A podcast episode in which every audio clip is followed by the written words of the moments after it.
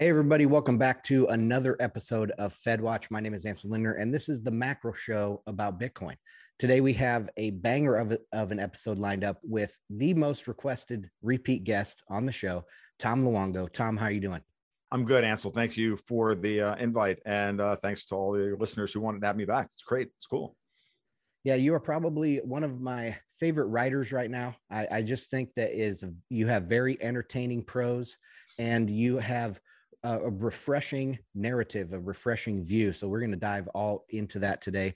Sure. But before we get started, let's have a real short obligatory bio, and then can you tell us what's going on with uh, Gold Goats and Guns, please? Sure. So I am Tom Luongo. I'm the proprietor or publisher of Gold Goats and Guns, which is both a blog, a podcast, and a monthly newsletter, Patreon service, um, where I, you know, marry geopolitics and markets and culture war and all the rest of it to try and make sense of what's going on and eventually give people a, coherent kind of investment thesis of, to uh, to you know make sense of all this and try and survive it. So that's what I do.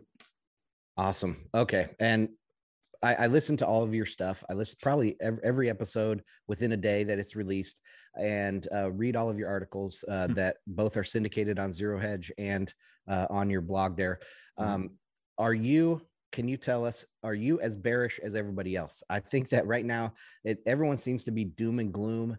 There's huge recession coming. The fed is making a mistake. Uh, there's war. China's collapsing. Are you as bearish as everyone else or do you think uh, we might be kind of oversold here um, at least for the united states? This is a really good question and i was looking at because you sent me this stuff as a as the outline beforehand i'm like mulling these questions over and i'm like these are going to be fun. Um, I'm not as bearish as most, at least on the United States. I, I, think that at the end of the day, I think the Fed is um, not as serious. And I've been saying this for a while now that the Fed is serious, that they have they are staring at an existential threat, just like everybody else is staring at existential threats. Russia's staring at one with NATO and Ukraine. Um, Europe is staring at one with, you know, Hungary saying no to whatever it is they want to go, go, go forward with. The neocons in Washington are staring at, at an existential threat to their Mackinder Heartland theory that they, you know, they and the and the Brits have been, you know, concocting for 200 years. Like there's all of this stuff. Everything seems to be coming to a head all at once. It's almost like a boil right on your backside and it's like it's at maximum and everybody's got maximum pain right now and so and that includes you know the the the what I would call Davos, right, who is also staring at an unprecedented pushback against their policy of their Great Reset and all the rest of it. It's hard to see it all because it's kind of bits and pieces, and well, this one's pushing back a little bit, this group's pushing back a little bit. Bitcoin exists, but it's in a bear market, and blah blah blah blah. So it's hard to get your wrap your brain around all of it. But let's just make it simple. They're pushing as hard as possible to rob you of your reason, as um, Murray Rothbard would put it. That there's been nothing but a systemic attack on all safe haven assets in the last month, two months. Are we going to argue with this? Like Bitcoin got um, uh, got re- got repulsed of breaking out above 46 grand a few weeks ago. I told my patrons watch that bar, that weekly close carefully. It's bad. We're now you know down in the 29s. This is where we are. Um, gold challenged its all-time high. It got quashed. The Fed comes out with the first 50 basis point rate hike in history, uh, you know, in 20 over 20 years. And everybody is finally going, oh my God, maybe they're serious. Because I mean, before the Fed is even raised interest rates, everybody's like, well, when are they going to stop raising interest rates? Like, have you ever thought that maybe the Fed's like going to keep raising interest rates and maybe they have an incentive to do so? So, in light of that, I really have to say that I look at the situation in the world today and I go, who's the sick man at the table? Who's the most vulnerable to this conditions that we have today and the things that have been unleashed that no amount of central bank policy can change, which is rising inflation, uh, rising commodity prices, loss of institutional um, confidence by people, blah, blah, blah, blah. What's Europe? Is Europe continue has Europe been wiped out of all, all of its capital? I don't think so. Not when German 10 years are trading at 1%, right? Not when Italian 10 years are still trading at a at, at a premium to American 10 years, like because the ECB hasn't ended QE yet. Like, no, there's trillions of dollars in capital that are stuffed overseas, either in mattresses in the form of hundred dollar bills or on balance sheets in you know on investment portfolios around the world. And at some point, that money is going to flow somewhere. And where's it going to flow? Like it's got to flow to the US because as we're setting up for a, a, hot war in Ukraine, a wider hot war in Ukraine, who's in the crosshairs? It certainly isn't New York, but is it Warsaw? I mean, who's more likely to get attacked by the Russians at this point, New York or Warsaw? If I'm capital and capital does not like to doesn't like to deal with uncertainties like this, those are big tail risks. Well, they're only going to fly to the United States. Now, that's to say that the United States markets aren't overvalued. They are. That the property markets here aren't overvalued. They are. All of that stuff, and and that the dollar isn't even somewhat overvalued. It is, but that doesn't matter in the short run. What matters in the short run is everybody's going to like freak out, and that's why the dollar's were rising. It's why the euro is falling for among other reasons. And it's why the yen is getting killed, the pound is getting killed, and everything else is getting killed. So I'd watch very carefully for a technical breakout on the USDX on the quarterly chart this quarter above 104. If we close above 104 in the USDX, we're going to 125, 130. When I say this to professional money managers like who I've chatted with, they just look at me like I've got four hit, like I got four hits. I'm like, where else do you think it's going to go? If we're ginning up a war, where else do you think this is going to go? We're going to go to $200 a barrel oil. The Fed can't stop inflation with raising interest rates when the inflation is of the cost push or supply chain broken um, variety. Keynesians will tell you are only obsessed with the demand side of the curve, not the supply side of the curve. Demand side, yeah, when you've got demand pull, it's easy. You know, you cut back, you raise the cost of money, and and you shut people's access to capital off, and you cool the economy off when the economy's poor and everybody's scrambling around trying to find that next pound of copper, I got news for you interest rates don't matter. Rising interest rates are then a function of loss of confidence, not of the Fed trying to, you know, cool off an overheating economy. They're following the markets right now. The markets are leading the the the, the charge here. So I'm a bear, I'm a bear on debt. Eventually, I will be a bull once this initial rush into cash because everybody's scared is over. And then I'll be a bull, hyper bull on all things tangible gold, silver, Bitcoin, you know, real estate to a greater or lesser extent, commodities, blah, blah, blah. blah. Yeah, we agree uh, perfectly there with Europe being the, the sick old man in the room. And Warsaw or Poland, that's like the fastest growing economy in Europe over the last 10 years. And they're like the most vulnerable. So the growth engine of Europe is the one on the border. What's what's interesting because I just literally read an art, little, little, short blurb over on RT. Right, I know uh, I, I I read I read Russian I read Russian propaganda, but the Russian propaganda is telling side is telling you that now recent economic surveys out of Poland, which you'll never hear out of the Financial Times, are that Poles can't make ends meet either. Okay, that inflation is killing the Poles, that they're having trouble. Like, and we haven't even gotten started yet. And now they want to what? They're going to buy U.S. natural gas, the liquefied natural gas, at three times the price as Russian pipe gas. Good luck with that. I turn on those coal plants if I were you. yeah. So um, you touched there on the Fed being kind of impotent right now uh, in this situation. Um, and also that you don't think the Fed, you think the Fed is serious, that they're not Absolutely. going to, you know, be a, the Fed put once again on the market. Mm-hmm. But do you see them going the whole time uh, this year, raising rates? Um, and what would be the reason for that? If we're, you know, the the U.S. economy is prints of second quarter GDP that's way negative, and everybody is screaming about recession. Um, is this going to be uh, kind of a confidence game for the Fed? What What's your take on them going forward? So Keynesians, let's just let's let's back up for a second. So Keynesians tell you that that we have a, a, a, savings dearth, right? And so they they want us to raise rate. They want to do counter cyclical stuff. You can't raise rates now. You got the Austrians saying that the Fed is trapped, right? Well, at some point, like in the 1970s, Paul Volcker kept raising interest rates after Arthur Burns started the process. Everybody talks about Paul, Paul Volcker raised interest rates, but people forget that Arthur Burns raised interest rates to 11% before he left office. And then Volcker took over and raised it to 19 or 20%, right? Everybody forgets this. So Powell's kind of there's been like two phases of Powell. There's been the original push to raise interest rates aggressively, and then the corona apocalypse, which forced him back to the zero bound. And now we're back to you know we're back to you know hardcore Powell again wanting to raise interest rates. Powell understands that the Fed has to not only shrink its balance sheet and provide that the, those those treasuries back to the market because there's a dearth there's a dearth of high quality collateral out there in the repo markets because no one wants European debt as um, collateral, repo collateral. No one, no, the only marginal buyer of European sovereign debt is the ECB. So when that stops, everything everything explodes to the upside. So Lagarde is talking about doing that at the beginning of Q3. Good luck with that, Christine. I I, I hope you uh, I, I hope that goes well for you. I think the Fed is at, I am think the Fed is serious. I think they will continue to raise rates.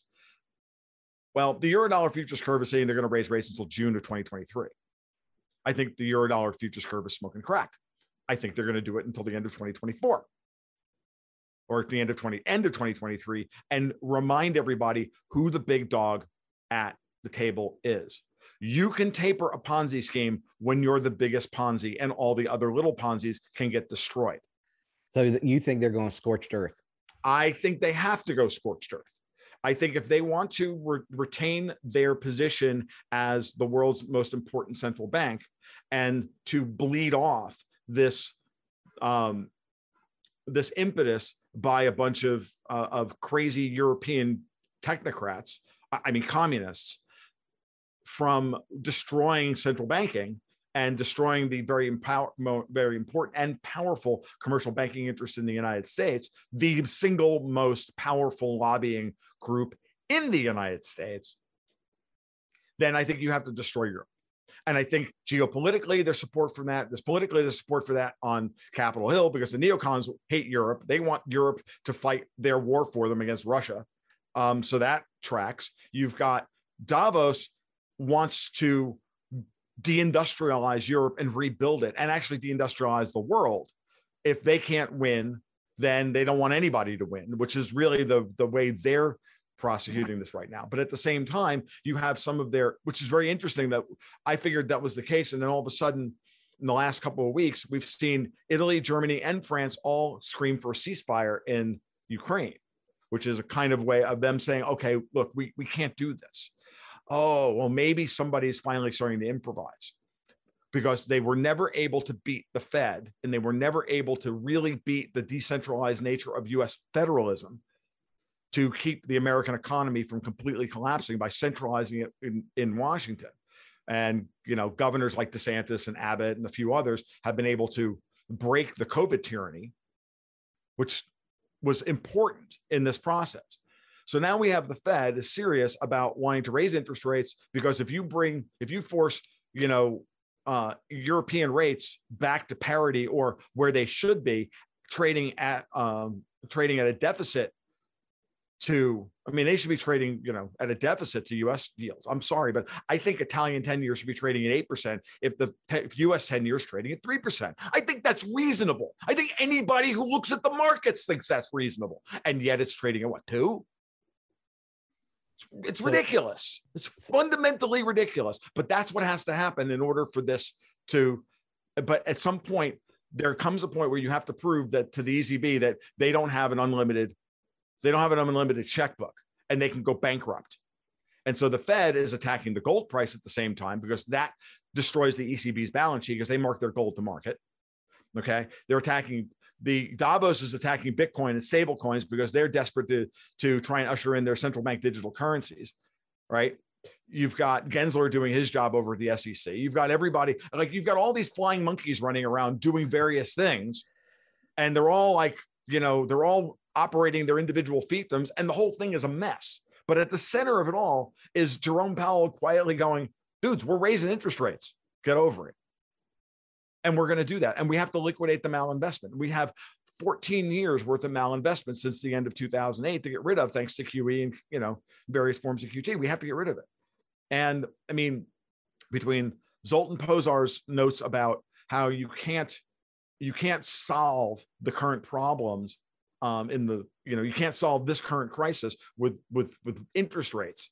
So the Fed's not solving those problems with interest rates. The Fed's solving a different problem, which is a, a completely insane political power grab using what tools it has available to it. And let the chips fall where they may on top as far as the economy is concerned, because we need a recession in, in the United States. But at the same time, we also are going to be the recipient of capital flow, which from the, the rest of the world, which is going to go through a massive inflationary depression. And we should see some of that mitigated. Whether or not the Dow rallies from here or not is irrelevant. I think the US markets are going to outperform, even if it's a general bear market. I don't have a I don't have a crystal ball on that. I can see the Dow going to 50,000. I can see the Dow going to 25,000, but I can also see the, the German DAX going to 3,000 or German rates going to 12%. Take your pick. Okay. That's what I, so, you know, you could see a, a 90% washout in European assets and a 40% washout in American assets, and American assets are winning. And right. I could see another 20% drop or 30% drop in Bitcoin, and Bitcoin would still be winning. Or gold could drop another 150 bucks and it would still be winning because it's only losing 9% from where it's currently trading. Right. So it, it, it's all relative. It's about purchasing power. You know, yep, it's yep. about it's about the value of what you can get for the money and the assets that you have relative to other the value of other assets. Even though we can either hyper deflate or hyperinflate the two sides of the same coin. Take your pick. Yeah, one of the things one of the things that is just fascinating about your analysis is that you can have rising rates from the Fed, mm-hmm. and that doesn't necessarily that's not necessarily uh, stock market bearish because of all the capital inflows that will be coming into the United States. U.S. stock market bearish. Yeah, U.S. stock markets. Yeah. Let's let's oh, be let's be clear about that. Yeah. Not to um, say that like I don't think the Chinese markets aren't going to also do well.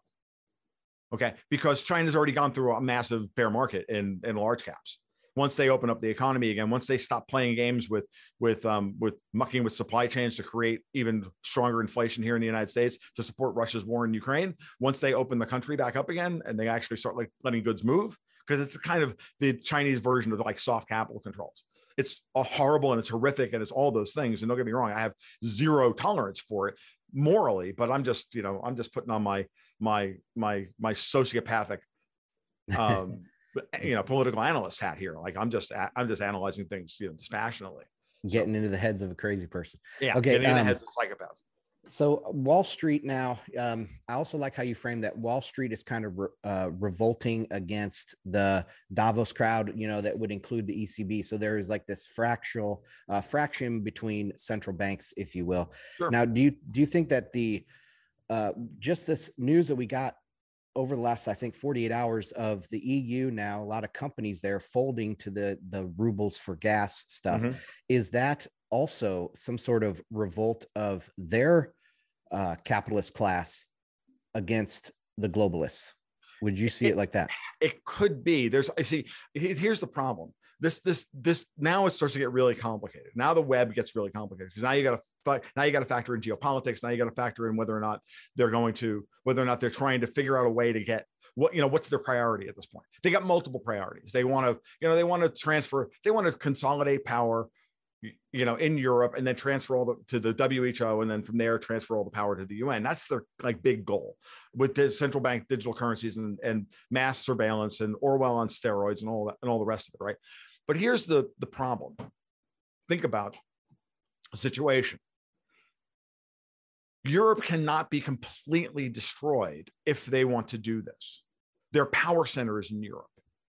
So they well, they want to bring Europe low and they want to deindustrialize it a bit and you know rebuild it in I don't know the hydrogen economy, which is really dumb, or really dumb, or um, whatever it is that they want to do whatever the whatever fart sniffing idiotic idea they come up with while they're drinking Swiss coffee and eating and Swiss chocolates over at Davos. They come up with while all the while the money managers are all in the bar going, "What's wrong with these people?" Oh, right, inbreeding. Got it. Okay, now, um, so are, are they breaking with this because they just know that they have to try and salvage something because they've lost the war the all the battles to take the to, to destroy the US because they have they've lost all the battles to destroy the US the Democrats are going to get wiped out. The Fed's in control. Wall Street's in control of the Fed. They've got, for the most part, they've got spending under control um, on in Congress, right? So, but but the only thing they can get through is some for, is some spending bills for Ukraine. They can't get Build Back Better, six and a half trillion dollars. They got forty billion dollars in weapons from Ukraine, which is mostly a slush fund for the DNC and a cover up, you know, of all their malfeasance, and maybe the last a little bit of money they get out the door before they're all, you know, shown the pasture, which is where they all belong. Somebody please knock Pelosi's teeth out and throw them in the field so she can go wander, going looking for them, so we don't have to listen to her talk in public anymore. That would be fantastic. Um, so my my problem with that, I know I'm I'm I, am trying to You're like keep, I am trying to keep this entertaining at the very least, yeah, right? Yeah. So I, I think that the gas for rubles thing is very interesting because it is fueling a, a weaker euro right? And a weaker yen and a weaker pound and even a weaker dollar versus the euro ultimately. But again, at the same time, the ruble's not quite a free market yet. They still have to remove capital controls and all the rest of it. But they are doing a bang up job of reminding everybody that we have the Russians, we have a doom loop to destroy the value of the, the trading value of the euro, the, the exchange rate of the euro, right? You got to send us you got to take you got to buy rubles from us at whatever price we come up with and then we don't take the we, we, convert them in the ruble, send them into the Russian send them into the Russian economy, leave the the euros on the outside of it, which we then dump. Most likely, we'll dump them on Turkey so that Turkey can get out out from underneath their their net foreign capital pro, uh, you know a deficit, which is massive. Um, which is why Erdogan, by the way, is against Finland and Sweden going into into the EU uh, into NATO because he's got a line with which to to you know launder Russian profit, oil profits. He's got a, a scheme to launder Russian oil profits to the Turkish economy. It's brilliant. I like, I so I don't know. Like Davos is in a, they're starting to improvise, right, on their plan, and they're really bad at it. And so you're getting a lot of really mixed messages here about what's going on. But gas for rubles is absolutely something that is could be accelerating the the split because before this war started, I said, look, what they really want here is they want a European independent foreign policy from the Americans and the Brits. Well, how do you do that? You force into the open that the Brits and the Americans are the ones fomenting the war with Russia. You make the Europeans look like the victims here.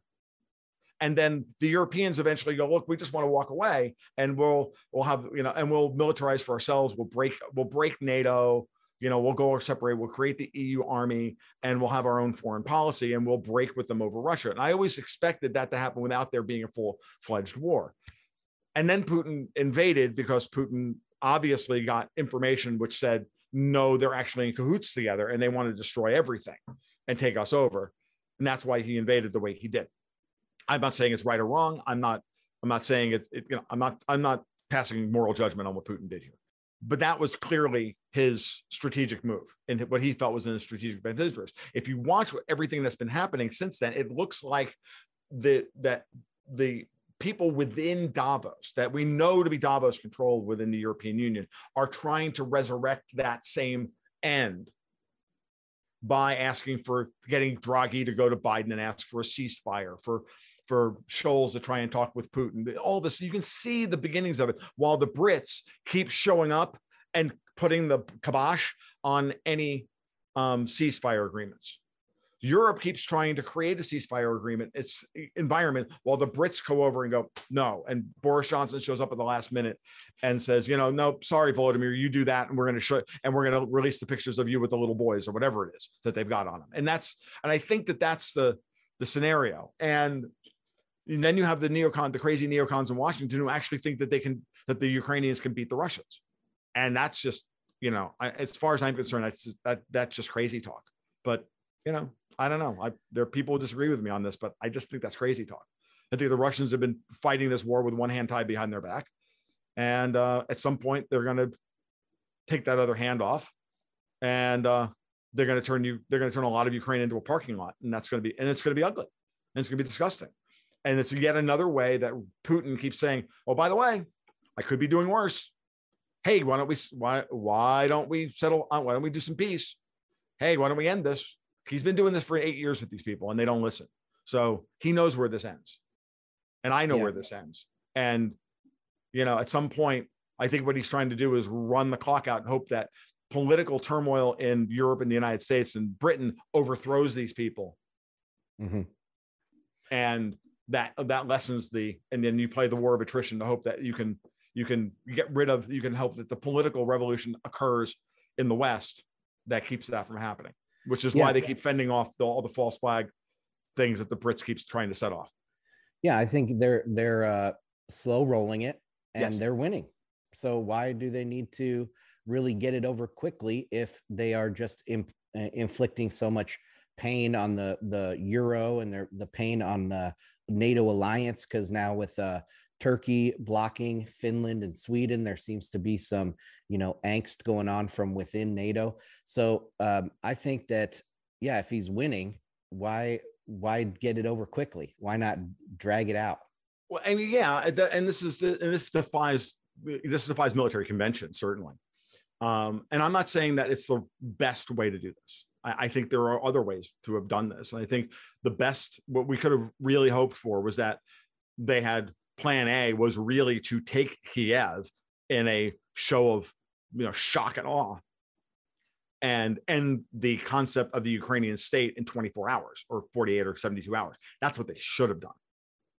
And that would put us in a much different place than we're in today. We're in a much more dangerous place today because the Russians didn't do that. And that's, you know, that's fair cop, man. And, and any pro Russian um, uh, commentator that gets angry with me for saying that, um, sorry, do the math and do the calculus of the uh, of the, the responses that you've seen from NATO and the United States since then. Be honest about what their capabilities are and how much money and material and weapons they can bring to bear and what their psychology is. And I got news for you like, it's bad because this thing brings us to DEF CON 1 Yeah. before it ends. And then it's up to us to stop that from happening. Sorry to interrupt you there. no, no Um, worries. No worries. I was like mostly done. So, okay, there you go. So the yeah, with this gas for rubles, that's kind of I think one of these uh, dominoes. And then the Donbass looks like it could be getting encircled. The northern Donbass area could be getting encircled right now, and that wrapping up in the next week or two. I just kind of feel like if the if Europe is losing so badly, um, they might it might just fall out of the headlines, just like COVID seemed to fall out of the headlines. Um, what what would be what would we be looking at next then if those the, these things uh, just kind of get swept under the rug? Well, the Democrats are staring at a at a, at a, a, a real uh, wipeout, and I mean like complete destruction in November. Um, every attempt that they have made to cr- create a positive narrative surrounding Joe Biden and surrounding their uh, their their their traditional you know uh, issue system has failed. Roe, Roe, Roe versus Wade has already failed on. I know they're going to try and turn that into a, you know a summer of, of righteous anger by somebody. I'm not sure, but you know, I guess the, the Elizabeth Warrens of the the United States are all going to you know I don't know burn down. I I, I don't know. Um, Levittown or whatever, maybe. I, I'll just pick a suburb of choice. You know, they're gonna they're gonna what burn down Rochester or you know I you know pick you know so like I, that's that's no that's not going to work. They haven't been able to um they haven't been able to lever that up. They haven't been able to um to turn us into rabidly anti Russians who want to all go sign up for the army and go fight in Ukraine. That has clearly has not worked. Everybody's staring at six dollar gallon gasoline and potential food shortages and diesel shortages and this, that, and everything else. And I got news for you. I'm sorry, but politically, no one wants to. After all of this COVID, after all of these lockdowns and all this disruption to our lives and everything else, all the psychological and physical and emotional damage that's been done by these freaking people, the last thing anybody's going to want to do is have is going to go through any privation over a bunch of Ukrainian Nazis. Whether you think that that's overblown Russian propaganda or not, it's been effective enough that it's it's real. And you know, credit the Russians for actually winning that part of the the uh, the PR war. And and they're usually really bad at it, by the way, because they like they usually tend to deal in facts, and facts are just you know not nearly not usually emotional enough for people. Like it's just you know why why confuse why why stop a really good emotional argument with, facts? It just doesn't you know don't cloud the issue with facts, right? I think the midterms are are are a lot. I think they're a very important turning point in the story, and you can see how everyone is positioning for it. And the wild card everybody should be looking at with the Fed pulling back on interest rates. So again, I think they're not the Fed's not just trying to destroy Europe; they're just trying to destroy the coup that exists in Washington D.C. It's Davos that is the problem. Okay. You have to get rid of their political power. And you do that by destroying their the, the the groups that they have under their thumb. And you can clearly see Davos trying to shift their support to the Dem- to the Republicans to the Mitch McConnell wing or what I like to call the GOPE the GOP establishment. They're trying to shift to those guys and they're going to let the Democrats out leave the Democrats out to hang because obviously it's not working. The all the money is flowing into the the Republicans you know, into into the, onto the GOP side of the ledger. Trump is an important piece of the puzzle and that he's the one vetting and recruiting the right characters to go to run for office for Senate, for the House, and whatnot. I know he's probably positioning himself for 2024 run, but I really wish he wouldn't. Um, I think by 2020, by the time that opens up, I don't think he'll be a, factor. But I think that he'll be happy to let the Democrats waste all their money trying to pre- pre- prevent him from becoming, you know, being a candidate on the ballot through all these this lawfare about you know everybody who was involved in January 6th is an insurrectionist and therefore is invalid under the 14th amendment or you know whatever. Like this is the that's failed obviously. So that all those strategies have failed. So they're they're staring at what they're trying to do now is trying to keep this from being a 100 seat loss in the house or 75 seat loss in the house. They're trying to keep it to 40 so they can have something to work on. But if they lose 70 and they lose five senate seats joe biden gets impeached even though the majority, the quote unquote majorities aren't there. Because if you don't think that there's another hundred squishy members of Congress and 10 squishy senators in that political environment after that kind of historic wipeout, then you're terminally politically naive. It's not going to be a party line vote because none of the whips in either of the major parties are going to be able to whip their members in line at that point because they're all going to be staring at their futures going, my future isn't with Klaus Schwab and George Soros. My future is unfortunately with with the with the with the magatards. I got news for you, Mitch. You're 83 or whatever you are. You're done. Like you should resign now anyway. Like it's that's what should happen. And I think that it, even if it doesn't, it, even if it doesn't go that far after the midterms, what it does do is it sets up post 2024 and for someone to walk in in the presidential race in 2024 to end this nonsense and go and run on a ticket of fiscal responsibility, balancing the budget, the Fed's not coming to our rescue. We need to cut spending. We need to cut all of this stuff. We need to reform entitlements. We need to cut $2 trillion out of the budget to pay for the rising interest rates. That's what's going to happen. And it'll all kind of lay itself out for the Fed to then start cutting rates in the middle of 2020 in, in late 2023 and give that guy the push necessary to get into office. Yeah. Yeah. I'd like to um, steer away so much from politics. I mean, mm. I, I, I share I a lot of, I share a lot of your political views, but um, let's go, let's go into Bitcoin here. So sure. I have been saying recently that unfortunately because i come from a you know a ancap type background yeah. a gold bug background um, i i say right now though that what's good for the us is actually good for bitcoin I because agree. the bit most of the bitcoin i would say is uh, held by us citizens or us uh, entities and there's um, the biggest share of mining here mm-hmm. um, you know venture capitals here all mm-hmm. this stuff is here and we actually have the U.S. has been uh, quite friendly uh, on the grand scheme of things uh, to Bitcoin. Mm. So, um, what what is your take on that statement that uh, what's good for the U.S. right now is good for Bitcoin? And then maybe how would you tease that apart a little bit? Well, what I would say is I, I, I agree. It depends on you know what you mean by the U.S. Like I I think that it just depends on what you what the implications are. I think you laid it out nicely in your in in your your opening there, right? because those would be the points that I would have made, right? That all the mining is coming in here, all the the regulatory situation here isn't the worst we've seen. It's not good, but it's not bad. Uh, Gensler's a problem, uh, but at the same time, it's very clear to me that Wall Street, the part of Wall Street that is fighting Davos, likes Bitcoin. Now, do they want to control it? Sure. Do you think Jamie Dimon wants Bitcoin running around to you know, challenge his his dollar? No. But you think, you know, you think the Fed's ever going to put Bitcoin on their balance sheet? Not while I'm, you know, still lucid. But well, okay, maybe maybe before I, I, I mean, 65 isn't so, Ill, so I should still be lucid at 65. Um, I give that about 10 years, by the way, FYI. Um, so I, I just think that those guys, yeah, I mean, we're starting to see the, the, the movement in the regulatory situation. Like the CFTC the other day tried to come out and say, "Well, yeah, we think Ripple's a currency." Did you see that? Which is setting the which is setting the stage for the SEC to, you know, do a face saving thing to allow Ripple out of you know because the Ripple uh, lawsuit was a was a poison pill by Jay Jay Clayton to stop Davos on his way out the door because Ripple is Davos coin. That's the that's Davos's preferred uh, Swift replacement, right?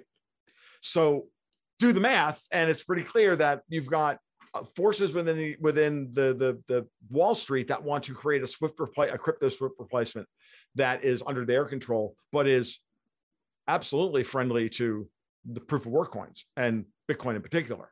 I think that because they've all got money in this stuff now. They've all got money in mining rigs and you know all the rest of it. Gensler is blo- actively blocking all the things that would make Bitcoin a real financial asset, i.e., on-chain settled futures or on-chain settled ETFs. Sorry, excuse me, as opposed to futures contracts, you know, cash settled uh, ETFs, which only Gensler has, you know, still has no argument. This he just does it. He just says we can't have it. He has no argument for it. So it's clear that, you know, in a post Gensler, post Biden dominated environment, a post Democrat dominated Davos uh, environment here in the US, absolutely. If all, everything I'm, I'm, talking about comes to pass, Bitcoin is going to do very well here in the United States. It'll still be under control though. Okay, don't don't kid yourself. The Wild West days of Bitcoin not being controlled by you know by Wall Street having you know some some control over the marginal flow through future, paper futures and paper bitcoins, dudes, that cat's out of the bag. Unless something radically different changes, you know, in the Bitcoin community um, to stop that, that cat's out of the bag. The good news is, well, we have good competitors out there who can take on the mantle that don't have that and can help Bitcoin survive that kind of pressure. I, I honestly see other proof of work style coins that have you know have now significant histories that have blockchains are seven eight nine years old that have the ability now to to to draw that type of capital in and support bitcoin in its fight to take down the to take out the central banks. I think they're important strategically.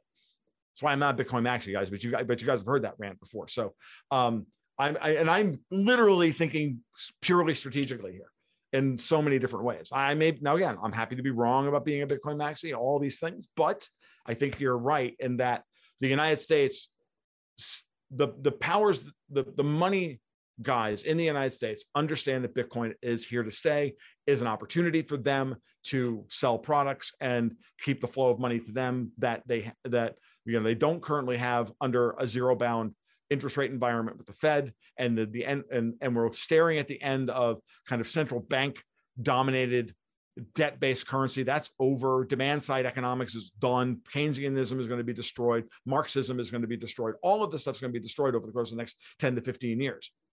Okay. All finally. And we're going to see the emergence of a, of a different type of monetary system, which should be fairer and more inclusive and all the rest of it from our definitions, not theirs. And yeah, so I, I'm seeing that now. The foundations of that are being laid right now. And you and so you're hoping that I'm right about all this stuff. Because if I'm right, all of this will happen. then all of this will happen. And if I'm wrong, oh, it's going to be ugly and it's going to be awful. And your children are going to be chattel slavery.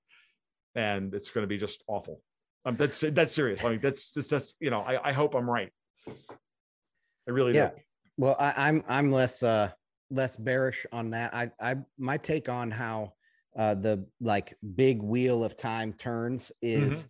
that yeah you'll have some suffering maybe in the, the short term but usually we progress and usually we um, are you know maybe not every generation is better than the last but if you go out four or five generations it's it's better sure. than the last so of course um, now i have a question about europe and the euro in regards to bitcoin so um, in your uh, narrative or your your theory of what's going on uh, would a collapse in the euro would that stimulate flight into not just U.S. De, uh, denominated assets, but Bitcoin as well, Absolutely. because we saw when capital flight was big yep. in China five years ago, it was real Bitcoin was that was a big vector for Bitcoin. So, uh, do so you was see the Europe, same? by the way. Yeah. So if you, you remember, if you remember during 2017, the 27 summer 2017, most of the Bitcoin flow because people were charting. I remember watching the the the very early apps of charting the Bitcoin flow by IP address, and it was all it was all coming out of Europe because the capital controls were going on because there was a sovereign debt crisis in, in Greece in 2015, which hung over into 2016, 2017. Like Europe was a mess in 2017. So absolutely.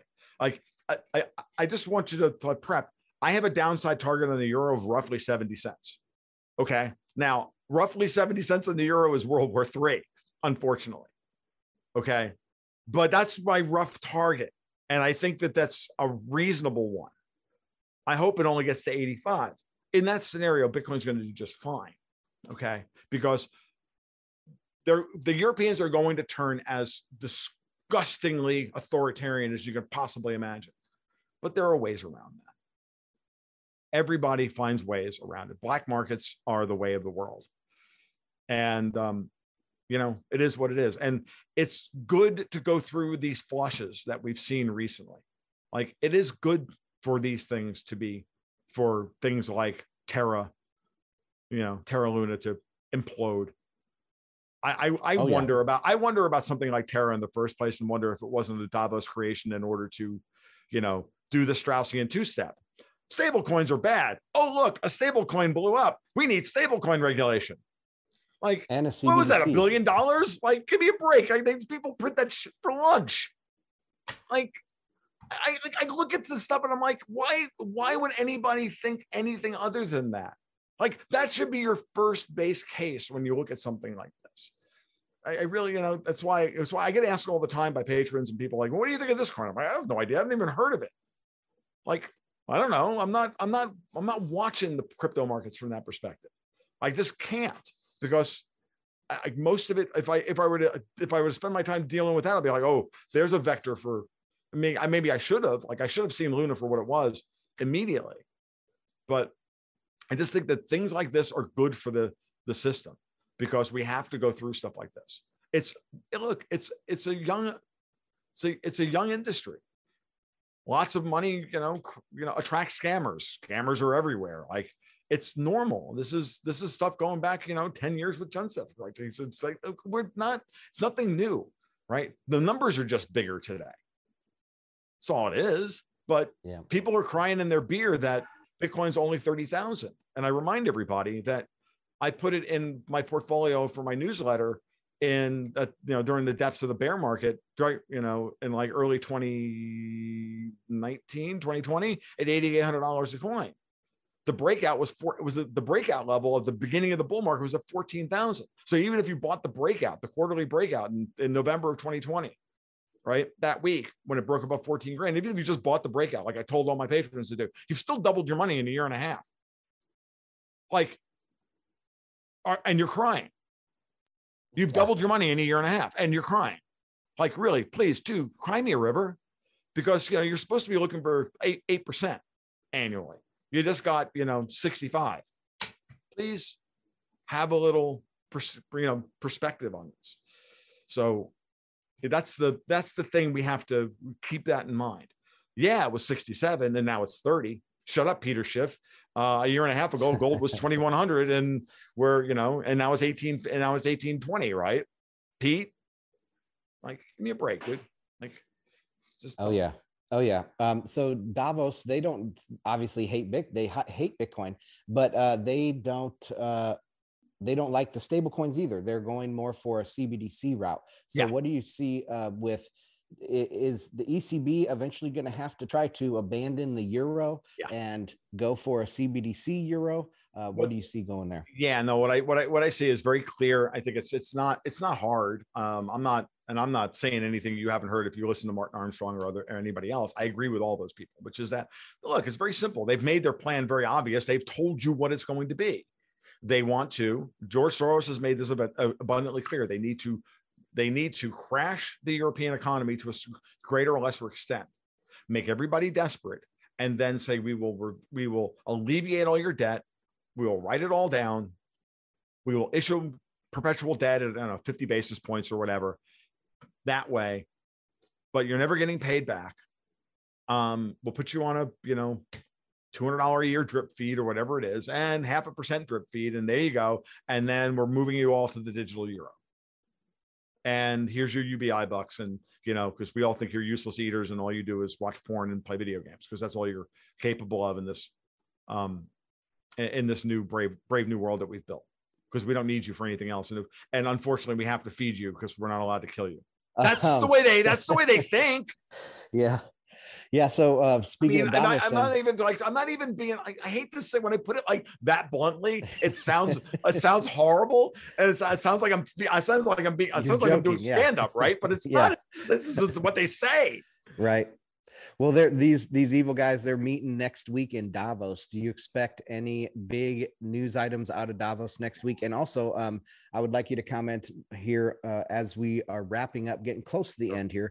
Um, what about the, the, have you seen the headlines of the 44 central bankers that are meeting in El Salvador and talking to the president of El Salvador about Bitcoin and all this stuff? So, can you kind of, I think it's interesting the timing. Davos is next yeah. week, this El Salvador thing is this week. Uh, can you maybe uh, connect some dots on that? Sure. I mean, I saw the thing. I, I have the best I, say this all the time, and I'm going to shout out now. I have the best patrons in the world. We I run a pri- private Slack server community for them, so we chat all day long.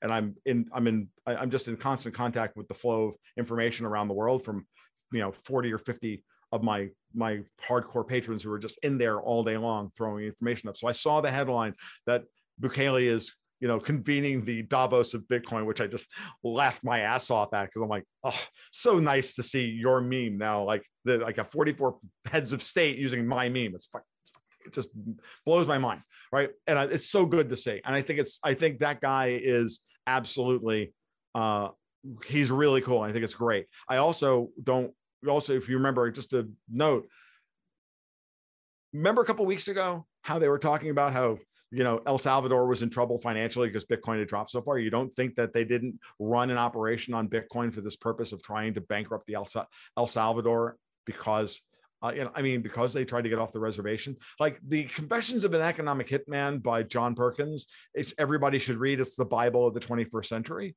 Like if you don't know how that how this stuff works, like then you know you, you can't you can't properly assess the news. So watching that occur, watching El Salvador stand up, you know, you're seeing the same kind of thing going. Well, Michael Saylor over MicroStrategies is going to get a margin call if it drops below 28 grand. No, he's going to have to put some more money in. Like he can put money, you know, he, he can go do a cash call to his investors.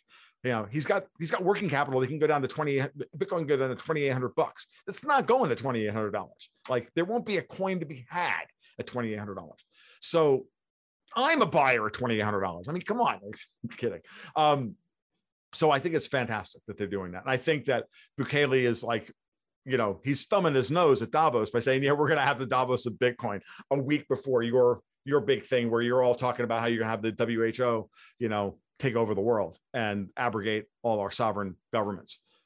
Like, but the WHO treaty that's going to get signed next week. This is this thing is actually the scary one that's on the on the table because now the WHO will be able to turn that's what they want is to be able to usurp your government's constitutions in order to enact global health policy and they're going to turn that over to the UN as the enforcement arm. That's the means by which they're going to do this. They're moving forward with their plans. Even though their plans are failing, they're going forward with it anyway. This is what I've been warning people about for two years. Like these people are not going to be deterred. They've been building this idea in their head for since the Club of Rome first met in 1850, for Christ's sake. They've got a plan. They're going to execute it. And you know, no, you know, no pesky Hungarian voters who refuse to get rid of Viktor Orban are going to stop them from doing so, or whatever it is, or American voters voting for Trump, or you know, people wanting to buy you know, wanting to heat their homes and will, being willing to pay for, you know, Russian gas with rubles as opposed to euros. None of these things are going to stop deter them. They will just improvise as best they can to get to stay on to get everything back on the path. As we stray off the path, they improvise a little bit to push everybody back on the path. I'm not saying that they're going to reach their path, the, the end of their path, they're into their goal. I don't think they're going to. And I think that that's the most dangerous situation of all, which is that they unleash as much, you know, of the as much chaos as possible as these two forces you know, meet and explode. I think that's that's the that's what the rest of the decade looks like to me. I mean, literally. So I don't have any good I don't awesome. have any good news for you other than you know that's what it looks like. On the other side of it, it's going to look fine, but it's going to be ugly between now and then. So you know. All righty. Um, a I wanted to open it up to questions here real quick from the live stream crew. Do you guys have any questions here for Tom? Yeah, I've got one real quick. So Tom, this has been uh, I always love hearing your rant. It's it's great. So I guess a lot of Bitcoiners and probably your community and a couple other communities I'd say more niche communities have been calling out the WEF, the IMF, all these different organizations. I guess when does the broader or normies as Bitcoiners refer, when do they wake up? You know, we're obviously seeing record level inflation, gas prices, housing, and all that. When they're saying you need to eat bugs, you need to use less energy, when do the normie people say, screw you guys, up yours? Like, yeah, we're not screw you guys, that. I'm going home, right? Yeah. Like, like the Cartman thing, screw you guys, I'm going home. Um, I think it's the, I, think the, I think it's the mid, what's that? I said I always knew I liked you for some reason, but it was the fact that you can just quote South Park. this is all. Continue, please. Continue with the rant um, now. so uh, rant back on. No, no problem. Um, I think it's just, I think the midterms are going to be your your your your moment. By the way, FYI, Q. Um, for years on my as my avatar, on the internet uh, before I ever put my face on the internet. There, if you guys remember back in the early days of the internet, South Park published the make your own South Park character. Well, all of my friends and I, we all made self portraits. I won. I got taken out to dinner. I used that for years. And uh, one of these days, ask me, uh, Ansel. I'll send you a copy of it. It's hilarious, by the way. Um, but yeah, it's me with a, it's me with an AK forty seven and a shirt that says bastard. It's just, it's just you know the bags under my eyes. It's, it's, it's hilarious. Oh, maybe we'll put it on the cover image for this uh, standalone video. Fair enough, uh, dude. Please do. YouTube. So I need Ansel, like if you get that picture, send it because that is absolutely happening. All right, um, no, no worries. It's, it's, I want to throw a question fun. at sure. both of you because Ansel, like, thank you for the treat of Bitcoin and markets. I got to wake up to this morning and read an extra edition of it. Um, but last week, you kind of brought up something throughout this conversation, Tom, I kind of feel like you're taking a different stance on this. Sure. Um, but I'm curious, just sort of short term projections based on the way the market is performing today. It looks like we'll get a follow through day. So we could be out of this bear market in a sense.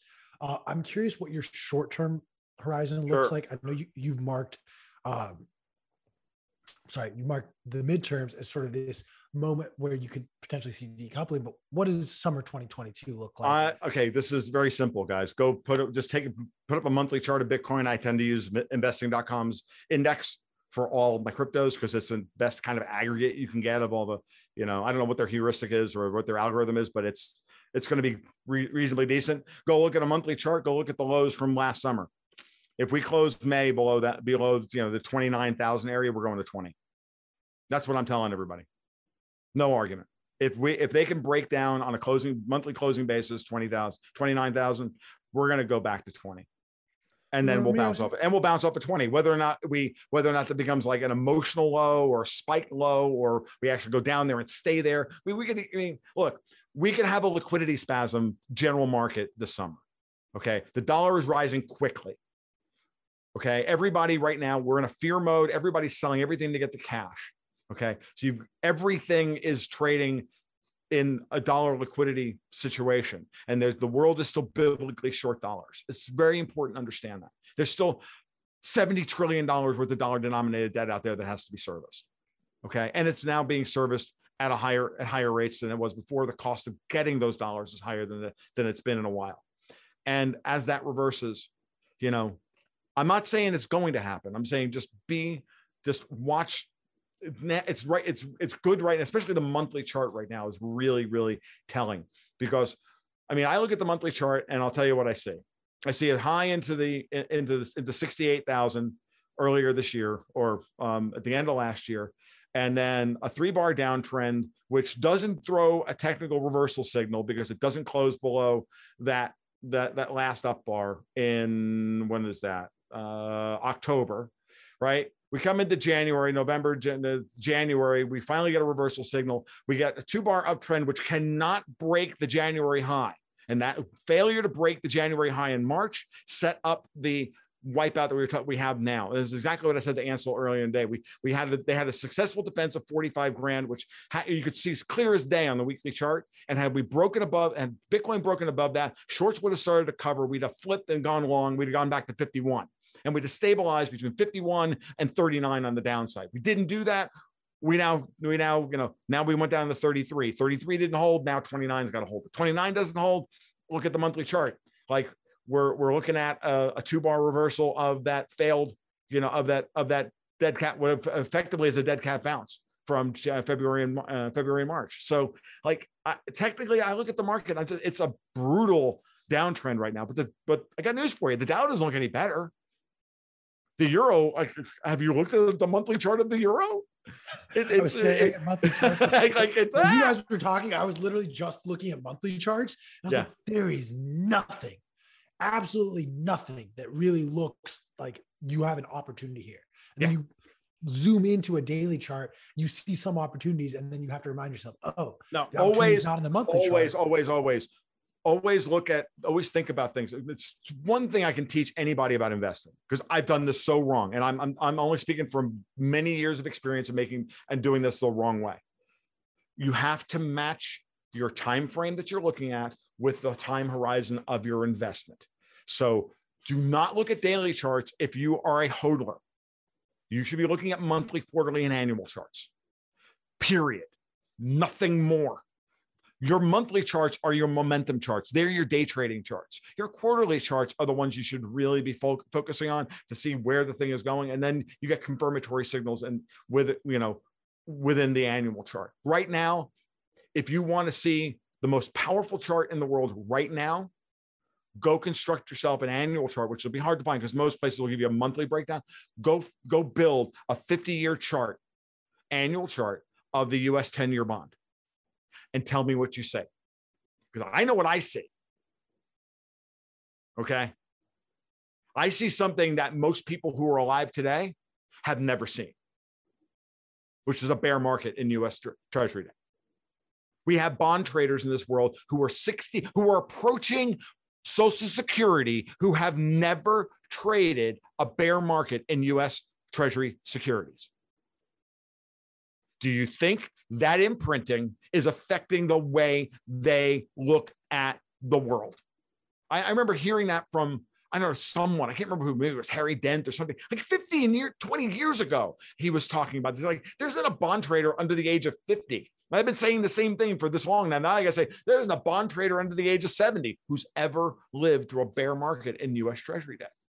And yet, if we break and hold 3% or so, even 2.7%, but let's just call it 3% on the 10 year to end June, the end of the quarter. Oh, Katie bar the door, dude. We're going to 7%. But there's Not there's tomorrow, a... but we're going there. We're going to see a we're going to see a rise in U.S. interest rates that we've never that we haven't seen in you know since the 1970s. And there's, there's and that's a, a, that's a loss of confidence. And when the loss of confidence happens, that's when safe haven assets shine. But right now, everybody who's in charge, is in power, is trying to tell you, abandon all hope, ye who enter safe havens. So they're beating on Bitcoin, they're beating on gold, they're beating on silver, they're beating on everything.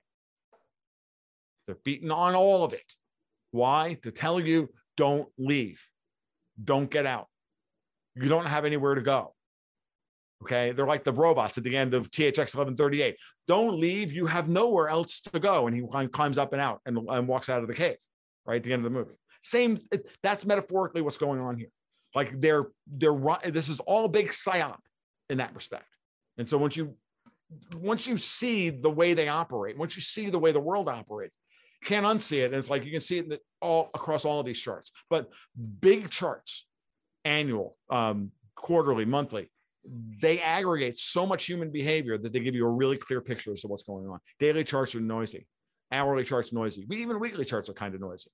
That's hard what, and that's hard won knowledge. That's like 25 years of doing this crap, and I finally am getting good at it. And I still I, make mistakes all the time. I'm uh obviously less short term bearish. Uh, I do see 90, probably 95% of the things that you're seeing out there. But I, I think that all that would be needed for a monster uh, rally from oversold conditions, both in Bitcoin and in stocks and stuff, uh, would be one headline from Powell. Mhm. You know, one dovish, Sure. even a even a two week press where they say, "Oh, maybe we've overdone it," and that would stocks would rally, uh, Bitcoin But they- would rally. But they can't. But, but they can't do that at this point because if they do that, then they they torch what's left of their credibility. The Fed's in a credibility game right now, and they know it. When the Fed mentions the fact that they don't think that their credibility has been has been damaged by all of this, their their credibility has been damaged by all of this. Like nothing is, you know, nothing is real until it's been denied officially. Like, you know, um, and, and so and I'm not and I don't disagree with you, Ansel.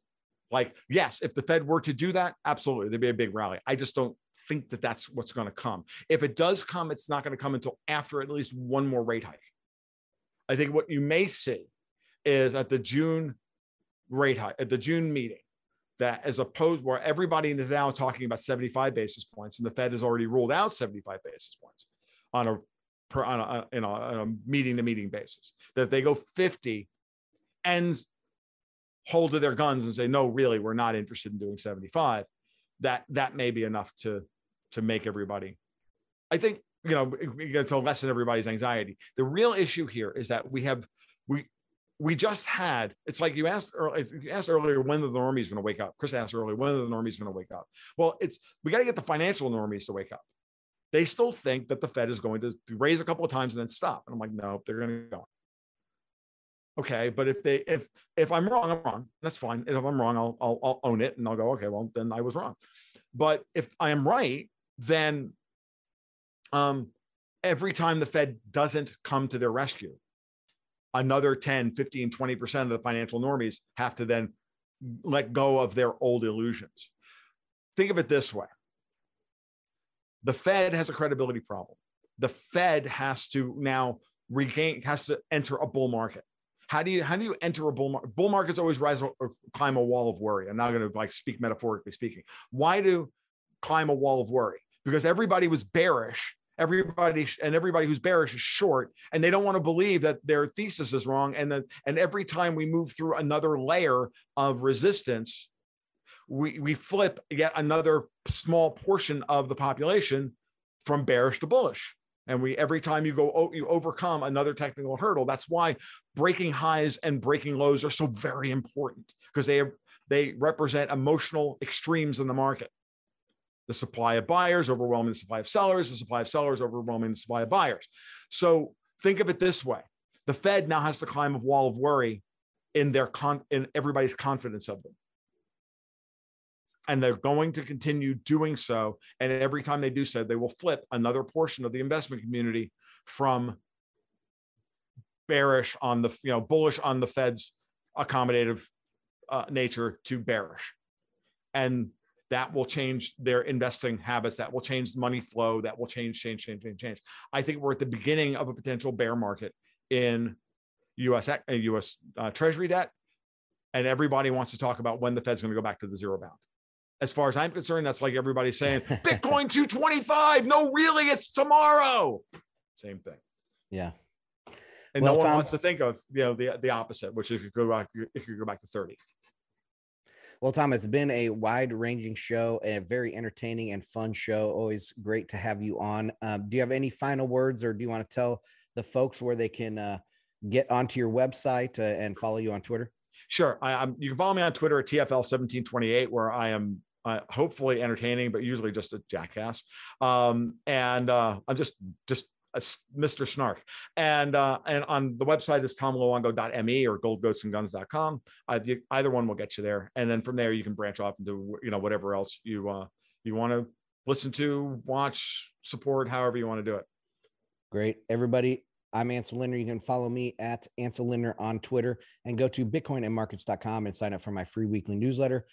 Q, everybody, back to you guys.